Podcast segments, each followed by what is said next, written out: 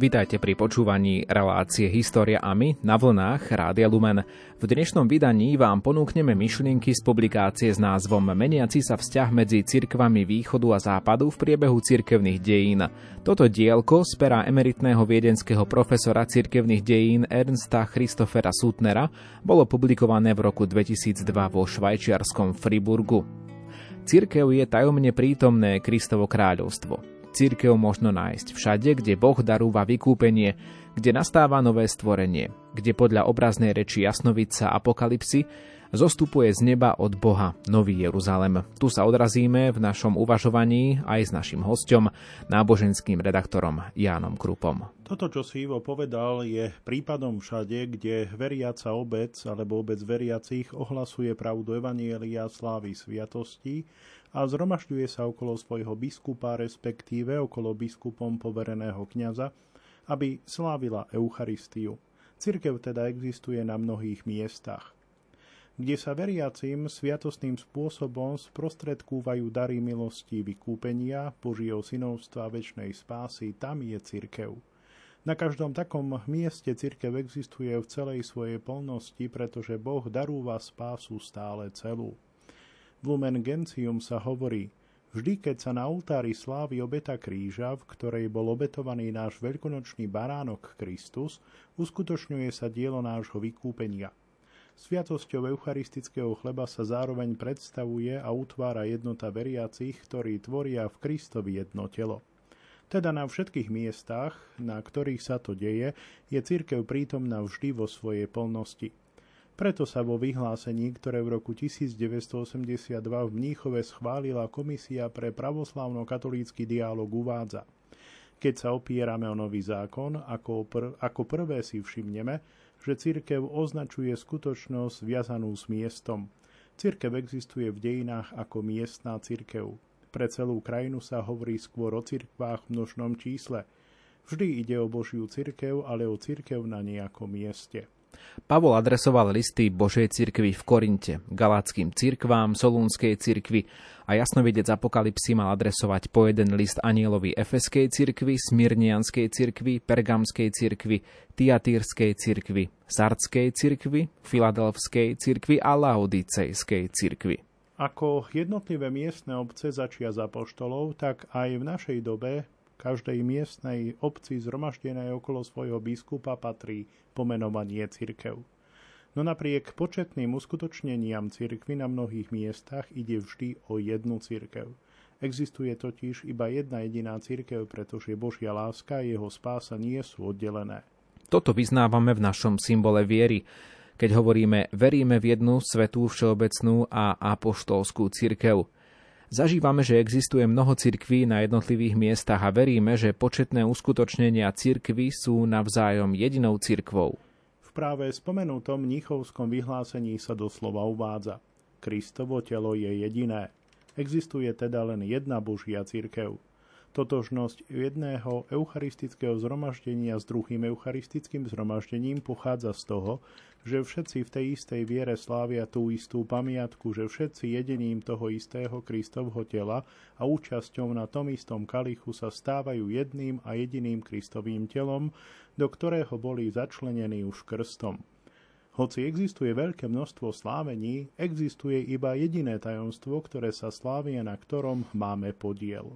Tieto mnohé cirkvy, z ktorých každá smie na svojom mieste sláviť Kristovo tajomstvo a slúžiť spáse ľudí, majú všetky tú istú službu a sú vzájomne rovnocenné. Aby sa vyzdvihla ich rovnaká dôstojnosť, nazývajú sa sesterské cirkvy. Tak ako sú súrodenci v rodine, tak ako súrodenci v rodine majú cirkvy držať svorne spolu. Majú sa deliť medzi sebou o svoje duchovné dary a pestovať medzi sebou plné sviatostné spoločenstvo. Podľa mnichovského vyhlásenia Komisie pre dialóg medzi pravoslávnou a rímskokatolíckou cirkvou majú pestovať zväzky, ktoré vymenúva nový zákon, teda spoločenstvo vo viere, nádeji a láske, spoločenstvo vo sviatostiach, spoločenstvo v pestrosti darov milosti, spoločenstvo v zmierení a spoločenstvo v službe.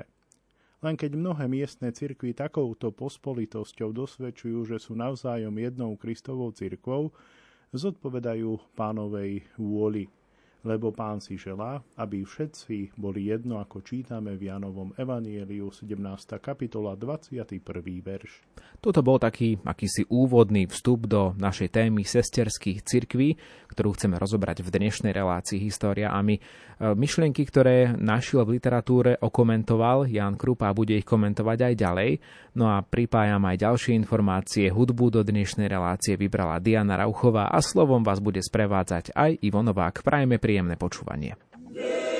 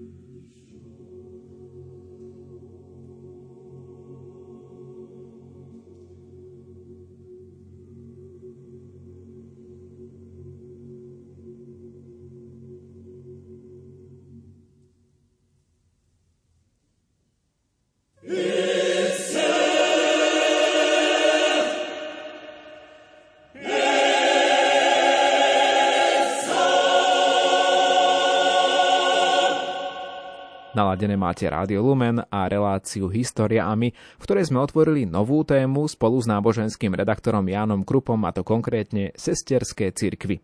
V priebehu dejín pre historické okolnosti častokrát došlo k tomu, že sa stratilo plné spoločenstvo medzi sestierskými cirkvami. Podobne ako apoštol, aj cirkvi nosia počas pozemského putovania svoj poklad v krehkých nádobách.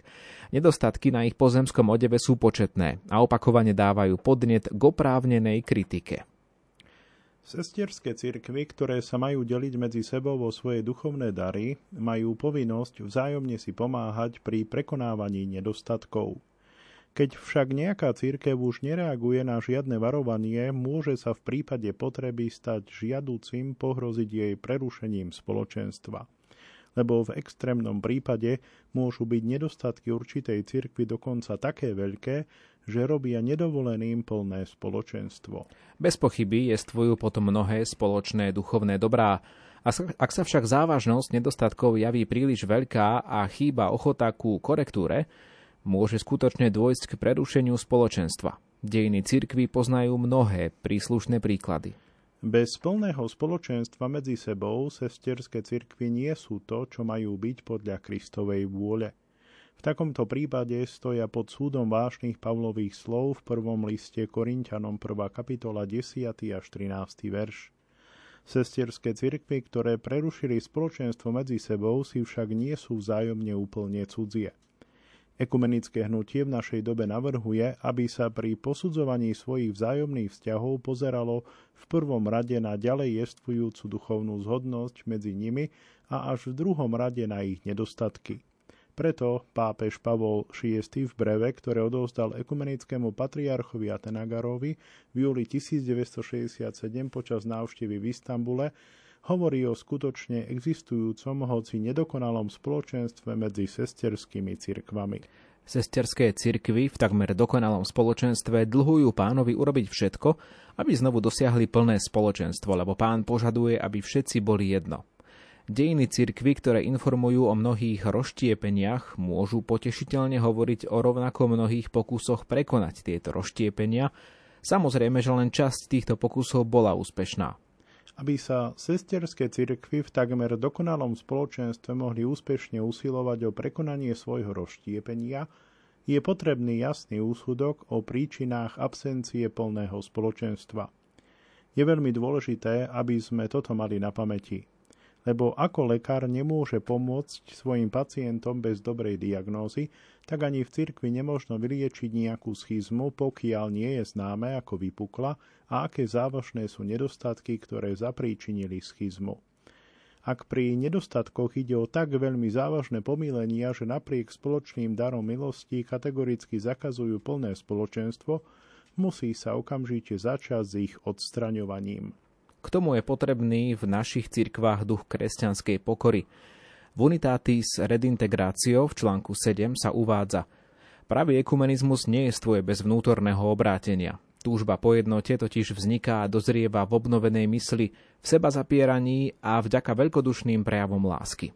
Preto prosme Božieho ducha o milosť úprimného seba zaprenia, poníženosti, pokornej služby a bratskej veľkodušnosti voči iným. Aj o previneniach proti jednote platí svedectvo svätého Jána. Ak hovoríme, že sme nezhrešili, jeho robíme luhárom a nie je v nás jeho slovo. Preto v pokornej modlitbe prosíme o odpustenie Boha i oddelených bratov, ako i my odpúšťame svojim vinníkom. Koniec citátu. Ak nejaká cirkev autokraticky, ak nejaká cirkev autokraticky trvá iba na svojich vlastných názoroch, pretože jej chýba pokorná ochota prijať varovania a poučenia, nepodobá sa svojej hlave Kristovi, ktorý prišiel, aby slúžil a poslúchal. Pokiaľ dôvod pre rozštiepenie nespočíva v skutočne vážnych nedostatkoch, ale v povrchných sporoch, v takomto prípade by bolo vhodné, aby sesterské cirkvi okamžite nadviazali spoločenstvo a očistenie názorových rozdielov odložili na neskôr. Lebo v tomto prípade ide o, o otázky, ktoré sa javia dôležité iba ľuďom, ale nie Bohu. Bola by to trúfalá tvrdohlavosť, keby sa sesterské cirkvi naďalej od seba stránili pre druhoradé rozdiely. V V takomto prípade by pre pozemské obmedzené záležitosti vyhlásili za rozdelené to, čo je spojené božskými darmi. Grécky metropolita Damaskino Papandreou poukázal doslova, z cirkevnej strany ešte nebolo dostatočne preskúmané a objasnené, či naše rozdiely ospravedlňujú vzájomné odmietanie spoločenstva. Myslím si, že sa musíme pýtať aj z druhej strany, nie iba môžeme mať navzájom spoločenstvo, ale tiež smieme vzájomne odmietať spoločenstvo. Lebo aj toto sa smie diať len vtedy, keď k tomu núti to podstatné viery a cirkevného poriadku. Keď sa to deje bez takéhoto závažného dôvodu, previňujeme sa. Úlohou komisií pre ekumenický dialóg je určiť správnu diagnózu a skúmať, akú závažnosť skutočne majú dôvody pre absenciu plného spoločenstva, ktorou z dvoch tu ukázaných ciest sa teda máme usilovať o plné spoločenstvo. Ďalšie úvahy o sesterských cirkvách ponúkneme opäť po hudobnej prestávke.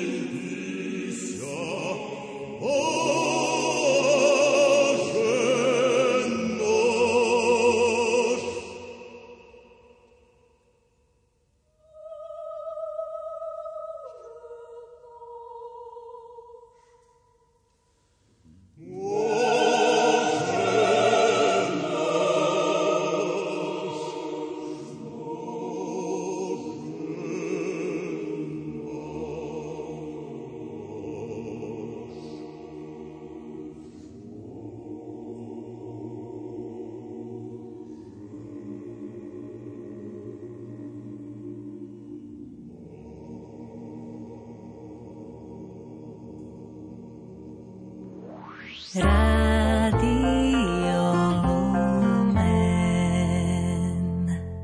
Amen.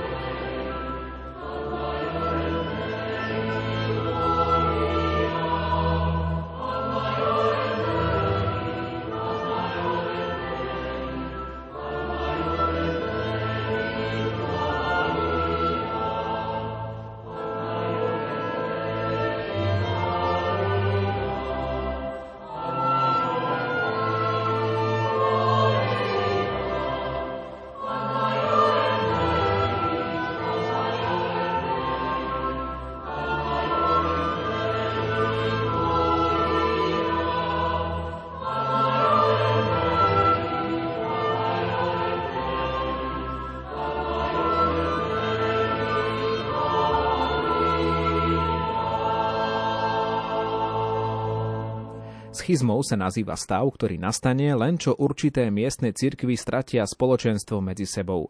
Ak sa miestne cirkvi, medzi ktorými existuje schizma, vzájomne naďalej uznávajú ako Kristova cirkev, tak sú jednak druhej sestierskými cirkvami v takmer dokonalom spoločenstve. Ak si však vzájomne odopierajú toto uznanie a každá je presvedčená o tom, že len ona sama je Kristovou cirkvou, druhé spoločenstvo však blúdi, tak už nemožno hovoriť o sesterských cirkvách. V takomto prípade máme pred sebou dve kresťanské konfesie, z ktorých každá je presvedčená, že jej vlastní veriaci sú údmi Kristovho tela, zatiaľ čo veriaci druhého spoločenstva sú, tak povediac, stratenými ovečkami, pokračuje Ján Krupa, náboženský redaktor Rádia Lumen. Po celé staročia sa východné a západné cirkvi stretávali ako sesterské cirkvi v takmer dokonalom spoločenstve. Až v osemnástom storočí došlo k tomu, že sa vzájomne už viac neuznávali ako Kristova cirkev. Keď sa miestne cirkvi vzájomne uznávajú ako Kristova cirkev, znamená to, že veriacich druhej cirkvi považujú za údy Kristovho tela. Aj vtedy, keď sesterské cirkvi nemajú medzi sebou plné spoločenstvo, to zostáva takto. Bolo by nesmyselné, keby nejaká cirkev vyzývala veriacich sesterskej cirkvi ku konverzii. Lebo toto by znamenalo, že konvertujúci, veria... že konvertujúci veriaci tam, kde boli dosiaľ, sú oddeľovaní od Kristovho tela, aby sa v cirkvi, ku ktorej sa pripoja, znova stali údmi Kristovho tela. Samozrejme, že cirkvi sa musia starať o spásu duší všetkých ľudí, aj o spásu duší členov sesterských cirkví. V dekrete o cirkevnej misijnej činnosti druhý Vatikánsky koncil hovorí: milosť obnovy sa môže vzmáhať v spoločenstvách len vtedy, ak každé z nich rozšíri obzory lásky až po kraj sveta a venuje tým, ktorí sú ďaleko, podobnú starostlivosť ako svojim vlastným členom. Starať sa o tých, ktorí sú už údmi Kristovho tela, znamená robiť všetko, čo je v ľudských silách, aby sa títo ľudia stali živšími údmi Kristovho tela. K tomu nepotrebujú konvertovať, skôr sa musia stať živšími členmi svojej vlastnej cirkvi. Toto platí, aby sme to ešte raz dôraznili aj vtedy, keď sú sestierské cirkvi v jedna k druhej v schizme. Cirkvi, ktoré si vzájomne odmietajú uznanie za Kristovú cirkev, sa v minulosti zameriavali na povzbudzovanie veriacich druhého spoločenstva ku konverzii. Lebo si mysleli, že spása ich duši je zaistená len konverziou k nim. Hlbší úsudok o bezhraničnosti Božej lásky viedol v novšej dobe k poznaniu, že kanonické hranice cirkví majú pred Bohom iba obmedzenú platnosť. Lumen Gentium trvá na tom, že jediná Kristova cirkev, ktorú v symbole viery vyznávame ako jednu, svetú, všeobecnú a apoštolskú, je uskutočnená v cirkvi vedenej Petrovým nástupcom a potom pokračuje. Aj mimo jej organizmu jestvujú mnohé prvky posväcovania a pravdy, ktoré, ako dary vlastné Kristovej cirkvi, pobádajú do katolíckej jednoty. V Unitatis Redintegratio sú vymenované tieto dary: písané Božie slovo, život v milosti, viera, nádej a láska, ako aj iné vnútorné dary Svätého Ducha. V tom istom článku sa uvádza aj to, že Kristov duch sa ich oddelené spoločenstva nezdráha používať ako nástroje spásy.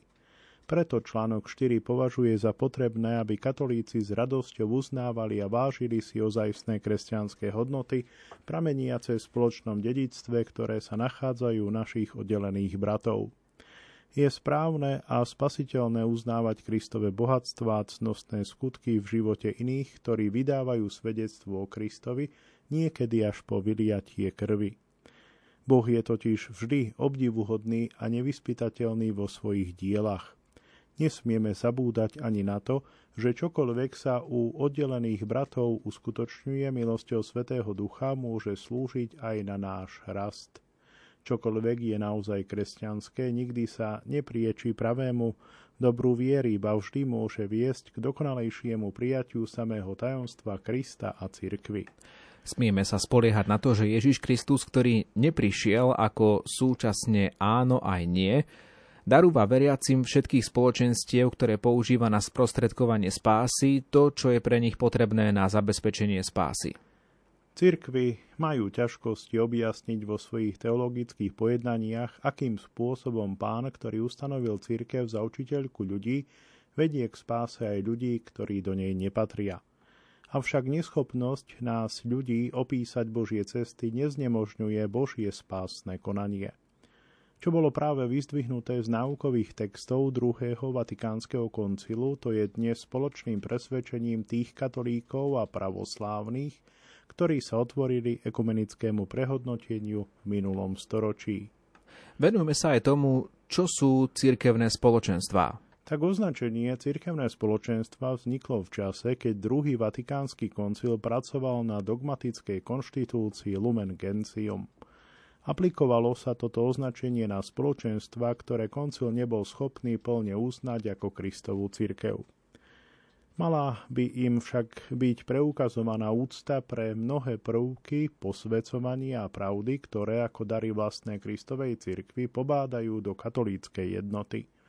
Preto bolo pre nich zvolené označenie, ktoré vyzdvihuje ich podobnosť s cirkvou. Cirkevným spoločenstvám je vlastné úzke príbuzenstvo s Kristovou cirkvou. Sú s ňou úzko spojené, pretože Svätý Duch im udeľuje mnohé z tých darov milosti, ktoré tvoria najvnútornejšiu podstatu cirkvi. Napriek veľkej podobnosti s cirkvou nie je cirkevným spoločenstvám darovaná plná dôstojnosť bytia cirkvou.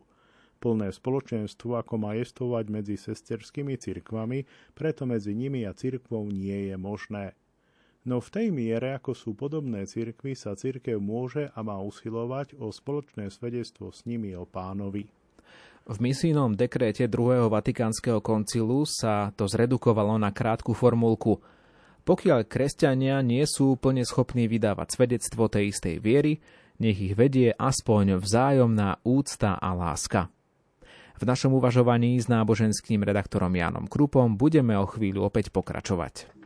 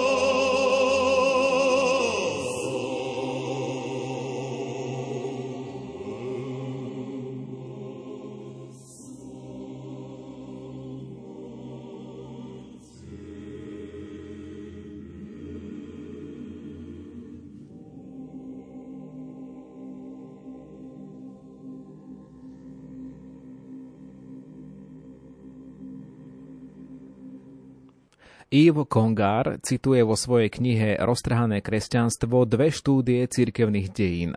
Jedna z nich preukazuje, že v priebehu štyristošesťdesiatštyri rokov od začiatku Konštantínovej samovlády v roku tristodvadsaťtri do siedmeho ekumenického koncilu v roku sedemstoosemdesiatsedem bolo medzi Grékmi a Latiníkmi päť schiziem, ktoré trvali dokopy dvestotri rokov. Ďalšia štúdia referuje o siedmich schizmách, ktoré trvali dokopy dvestosedemnásť rokov počas päťstošesť rokov od smrti cisára Konštantína v roku tristotridsaťsedem do konečného prijatia rozhodnutí siedmeho ekumenického koncilu cisárskym mestom Konštantínopolom v roku osemstoštyridsaťtri. V dnešnej relácii Históriami hovoríme o sesterských cirkvách s náboženským redaktorom Jánom Krupom. Treba podotknúť, že ak tu hovoríme o Grékoch, tak máme na mysli veriacich, ktorí praktizovali grécky obrad alebo byzantský, a pri latiníkoch hovoríme zas o veriacich, ktorí, ktorí praktizujú západný, teda rímsky obrad. Dalo by sa, Ivo, to, čo si povedal pred chvíľou, vyjadriť aj inými slovami, teda v tých storočiach, keď Gréci a latiníci slávili šesť zo svojich siedmich spoločných ekumenických koncilov, neestvovalo medzi nimi takmer polovicu času žiadne cirkevné spoločenstvo. Počas tejto doby ani Grékom, ani latiníkom nezišlo na um popierať, že druhá strana je cirkvou. Veď v opačnom prípade by sa nemohli viackrát zísť na spoločných ekumenických konciloch. Čiže máme pred nami prípady, v ktorých, sa cir- v ktorých si cirkvi vzájomne vyčítali také závažné neporiadky, že si mysleli, že musia prerušiť sviatostné spoločenstvo, aby si vynútili ich korektúru. Napriek tomu sa naďalej považovali za sesterské cirkvi, ktoré vlastne patria k sebe. A znova a znova sa usilovali o ukončenie schiziem. Keby sme chceli porozprávať o všetkých dôvodoch vtedajších schiziem, museli by sme podniknúť rozsiahle štúdie o dejinách starovekej cirkvi. Môžeme sa zaoberať iba niekoľkými príkladmi. Cirkev od začiatku organizovala svoj život samostatne. Na to mala potrebnú autoritu od Ježiša. Ježiš ju dal svojim apoštolom s Petrom na čele a tí ju odovzdali či podali ďalej svojim nástupcom, teda biskupom. Svätý Cyprián z Kartága, ktorý zomrel v roku dvestopäťdesiatosem, o tom napísal, že všetci biskupy pravej cirkvi sedia na stolci apoštola Petra, lebo majú účasť na Ježišom udelenej právomoci organizovať a viesť cirkev.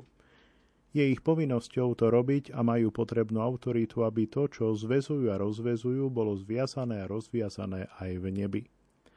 Na základe autority, ktorú dal Ježiš cirkvi, si cirkev vytvorila už v prvých troch storočiach organizáciu v krajinách okolo Stredozemného mora. Osobitnú zodpovednosť dostali biskupy určitých významných miest. Títo sa mali starať nielen o vlastnú miestnu cirkev, ale aj o miestne cirkvi väčšieho obvodu. Biskupy, ktorí sa mali starať o miestne cirkvi celej provincie, boli nazvaní metropolitmi. No a biskupy, ktorí sa mali starať o niekoľko provincií s príslušnými metropolitnými a miestnymi cirkvami, sa nazývali arcibiskupmi, neskôr sa pre nich stalo bežným označenie patriarcha. Cirkev vytvorila tento poriadok už v dobe, keď ešte bola prenasledovaná rímskou štátnou mocou. Prvý ekumenický koncil v roku tristodvadsaťpäť potvrdil vek tohto poriadku, označil ho za starodávny zvyk. Keď bol nastolený tento poriadok, neexistovalo žiadne zasahovanie štátnej moci, lebo štát v tej dobe cirkvi ešte nepomáhal, ale ju ešte prenasledoval. Cirkev konala samostatne na základe svojej vlastnej autority prijatej od apoštolov. Preto kresťania považovali tento poriadok za apoštolský a stolce biskupov s právomocami nad určitou oblasťou boli nazývané Petrovské stolce. Takýmito Petrovskými stolcami boli Rím, Alexandria a Antiochia. K týmto stolcom pôvodne patrila aj Efes, Cezarea v Kapadócii a Kartágo. Vzostup Konštantínopolu, dnešného Istanbulu, na centrum cirkvi prebehol celkom inak. Císar Konštantín si zvolil za nové hlavné mesto Rímskej ríše mesto Byzancia pri Bospore, alebo na Bospore. Nazval ho Nový Rím a dal mu svoje vlastné meno Konstantinopolis, teda Konštantínovo mesto. Grécke slovo polis znamená mesto. Pochopiteľne trvalo nejaký čas, kým bolo toto mesto skutočne vybudované na hlavné mesto a stalo sa dôležitým administratívnym, ekonomickým a kultúrnym centrom. Potom cisári a nie celok biskupov, ktorí vedú cirkev na základe apoštolskej autority, chceli, aby toto mesto teraz bolo posunuté celkom nahor aj v poriadku cirkvi. Časť biskupov súhlasila s cisárskymi želaniami. Povedali, že Konštantinopol by mal spolu s Rímom zaujať najdôležitejšie miesto v cirkvi, pretože císár z neho urobil hlavné mesto ríše, teda Nový Rím. Cirkevné povýšenie sa teda malo udiať preto, lebo štátna moc povýšila štátoprávne mesto Byzanciu a nie preto, lebo cirkev na základe svojej vlastnej autority nariadila také povýšenie. A okrem toho museli byť biskupom Efezu a Cezarii v Kapadocii odňaté práva a povinnosti, ktoré im prináležali podľa apoštolského poriadku, aby bolo možné vytvoriť pre konštantinopolského biskupa v súlade so želaniami štátnej moci územie, na ktorom by sa mohlo starať o ďalšie, na ktorom by sa Konštantinopol mohol starať o ďalšie miestne cirkvy. Lebo okolo Stredozemného mora už exist, neexistovala oblasť, v ktorej by už dávno nebolo všetko usporiadané podľa apoštolského poriadku. Pretože štátna moc chcela mať ustanovený nový poriadok v cirkvi, malo sa zmeniť to, čo samotná cirkev usporiadala na základe apoštolskej autority. Prvýkrát sa objavil problém, ktorý sa v dejinách cirkvi objavoval opakovane. Malo by sa umožniť štátnemu orgánu diktovať poriadok cirkvi, alebo je na cirkvi, aby si sama navrhovala a určovala poriadok. Lev Veľký, ktorého katolíci a pravoslávni spoločne uctievajú ako svätého, bol rímskym biskupom, keď cisárska strana chcela presadiť cirkevný vzostup Konštantínopola. Lev sa stal vodcom strany, ktorá sa zasadzovala za slobodu cirkvi. Samozrejme, že on a jeho priatelia súhlasili s tým, že cisár má právo urobiť z iného mesta hlavné mesto Rímskej ríše, ale rozhodne odmietali, že by vôľa cisára mohla povýšiť biskupský stolec tohto mesta na Petrovský stolec. Pápež Lev bol dosť chytrý na to, aby odporoval štátnym zásahom takým spôsobom, ktorý bránil vypuknutiu schizmy. Bez toho, aby preto došlo k schizme, bolo treba objasniť problém, ako teraz, keď štát už neprenasleduje cirkev, ale císár je kresťanom, by mali spolupôsobiť štátna a petrovsko-apoštolská autorita. Trvalo ešte nejakú dobu. Potom všetky miestne cirkvy súhlasili s povýšením konštantinopolského biskupa. A tak bol potom... uznané, a tak bol potom uznaný za Petrov... Bol, a tak bolo...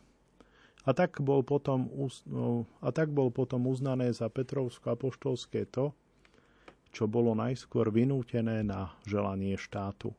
Máme tu teda príklad zhody miestnych cirkví k novo vznikajúcej otázke. V priebehu cirkevných dejín sa znovu a znovu vynárali nové otázky. Zriedka sa našlo správne riešenie okamžite. V mnohých prípadoch existovalo viac menej dlhé časové obdobie, v ktorom rôzne cirkvi považovali za správne rôzne riešenia a prerušili medzi sebou spoločenstvo, kým nebola nájdená dohoda. Preto ten veľký počet schiziem v dobe, keď sa slávili spoločné ekumenické koncily. K téme sa o chvíľu opäť vrátime.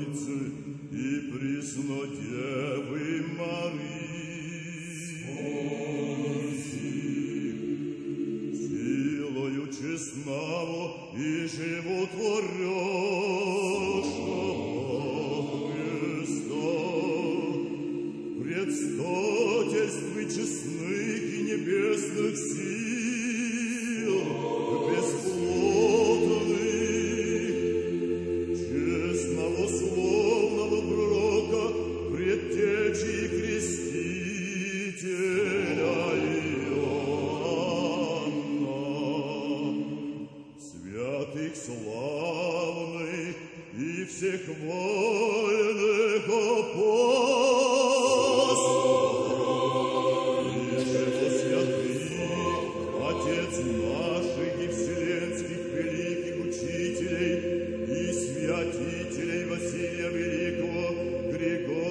Слово Иоанна Золотого,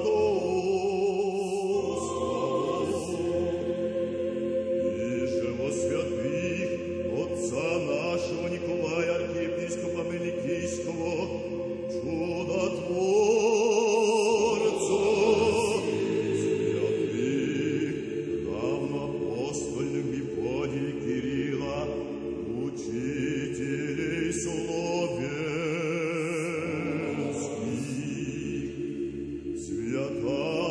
Апостольного великого князя Владимира и живо святых отец наших российских чудотворцев Михаила, Петра, Алексея, Иоанны, Филиппа и Ермогена,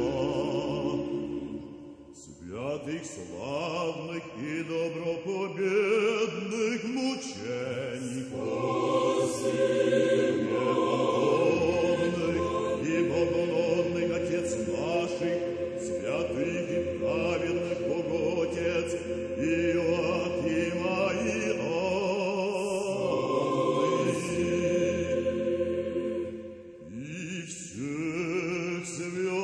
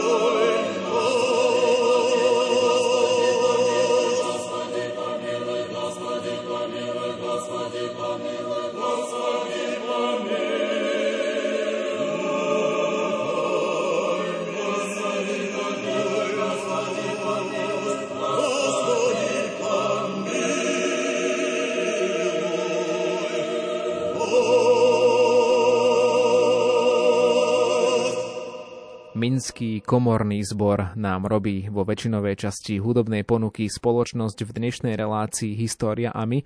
A ideme do finále. Chalcedonský koncil štyristopäťdesiatjeden, to je jeho rok, hľadal formulu, ktorou by všetci kresťania mali vyjadrovať svoju spoločnú vieru v Ježiša Krista, syna Božieho a syna človeka, lebo v rôznych cirkvách sa stali bežnými rôzne spôsoby rozprávania. Tieto sa chcelo zosúladiť, aby do budúcnosti všetky cirkvi mali pre svoju spoločnú vieru aj spoločný spôsob vyjadrovania. Avšak chalcedonská formula sa nepresadzovala ľahko. Pre kultúrne rozdiely medzi cirkvami nebola na mnohých miestach chápaná a preto bola odmietaná, pokračuje náboženský redaktor Ján Krupa. Potom, čo tento koncil nebol úspešný, si cisár Zenon myslel, že štátne nariadenie by bolo účinnejšie. U konštantinopolského biskupa Akakia si nechal napísať tzv. Henotikon. Toto označenie je vytvorené z gréckeho slova henosis, ktoré doslova znamená zjednotenie. Císar Zenon zverejnil henotikon v roku štyristoosemdesiatdva a predpísal všetkým cirkvám v ríši, aby ho považovali za svoje vyznanie viery. Konštantinopolská cirkev, ktorej biskup ho napísal, sa podrobila cisárskému príkazu.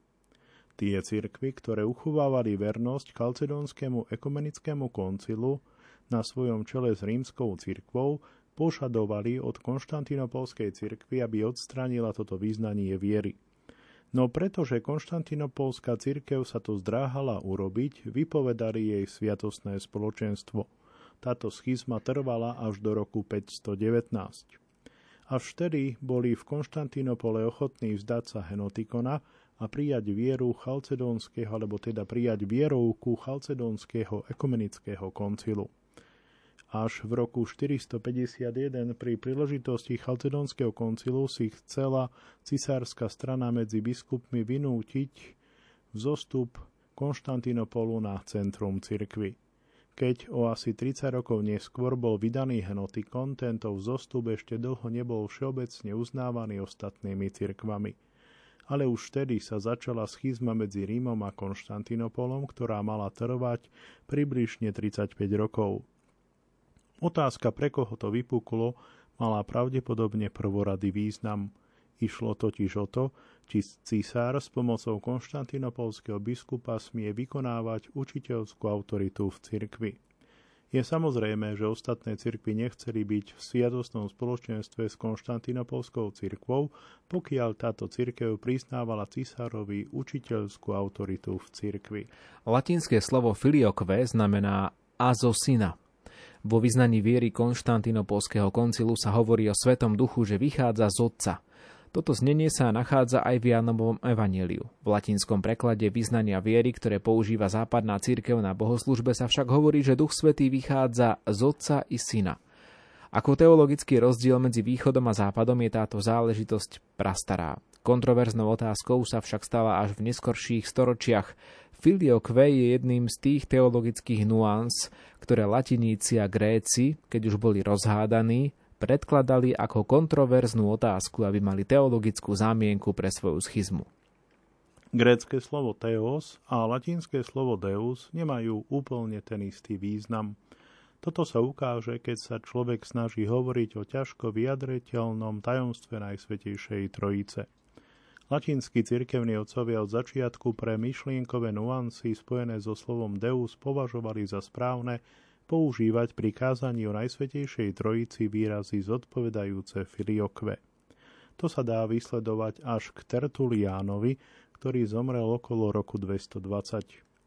V latinských cirkvách bolo už dávno zvykom hovoriť o vychádzaní Ducha Svätého z Otca i Syna, keď sa na západe stalo známym vyznanie viery Konštantinopolského koncilu. Grécke cirkvi nevznášali nejaké námietky proti spôsobu kázania latiníkov a latiníci samozrejme neprotestovali proti zneniu nového vyznania viery, keďže bol v ňom použitý text Jánovho evanjelia. Zjavne jestvovalo presvedčenie, že obidva spôsoby vyjadrenia správne vyjadrujú tú istú pravdu viery v príslušnom jazyku.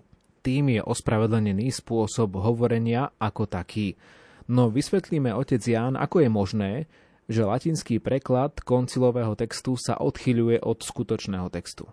Musíme vedieť, že koncilové vyznanie viery sa pôvodne nepoužívalo na bohoslužbe. Symbol viery sa vyznával slávnostne pri krste. Na to mali jednotlivé cirkvi odjakživa svoju vlastnú formulu, a táto najskôr nebola vytlačená koncilovým význaním viery. Pôvodne ani na východe, ani na západe nebolo zvykom hovoriť pri slávení Eucharistie význanie viery. Obyčaj robiť to sa prvýkrát objavil v Španielsku. Tamojší tzv. Ariáni sa v roku päťstoosemdesiatdeväť spojili s katolíckou cirkvou. Na základe radosti z toho, že sa od tej doby spoločne uznávalo učenie ekumenických koncilov, sa rozhodlo, že v budúcnosti sa budú, bude každú nedeľu pri slávení Eucharistie spievať vyznanie viery koncilov. Samozrejme, len málo ľudí hovorilo v Španielsku po grécky. Málo kto si všimol, že obvyklý spôsob reči kazateľov Duch Svätý vychádza z Otca i Syna a grécky text vyznania viery Duch Svätý vychádza z Otca sa odlišujú. Ako dokazujú zachované rukopisy, v Španielsku sa dlho hovorilo na niektorých miestach credo s filioque a na iných miestach zas bez neho. Trvalo nejakú dobu, kým sa filioque presadilo všade. Filioque vsiaklo tak povediac nepozorovane. Nikdy nebolo prijaté nejaké oficiálne rozhodnutie zaviesť filioque. Sme na konci dnešnej relácie História a my, kde sme hovorili o sesterských cirkvách. Myšlienky do dnešnej relácie priniesol náboženský redaktor Rádia Lumen Ján Krupa, ktorý bol hosťom našej relácie. Počúvali ste hudobný výber od Diany Rauchovej a slovom vás sprevádzal Ivan Novák. Ak vás dnešná relácia História a my alebo niektoré vydania z tých predchádzajúcich zaujali, neváhajte zavítať aj do nášho archívu Rádia Lumen na webe lumen bodka es ká. V archíve hľadajte pod písmenom H ako História a my. Do počutia opäť niekedy na budúce.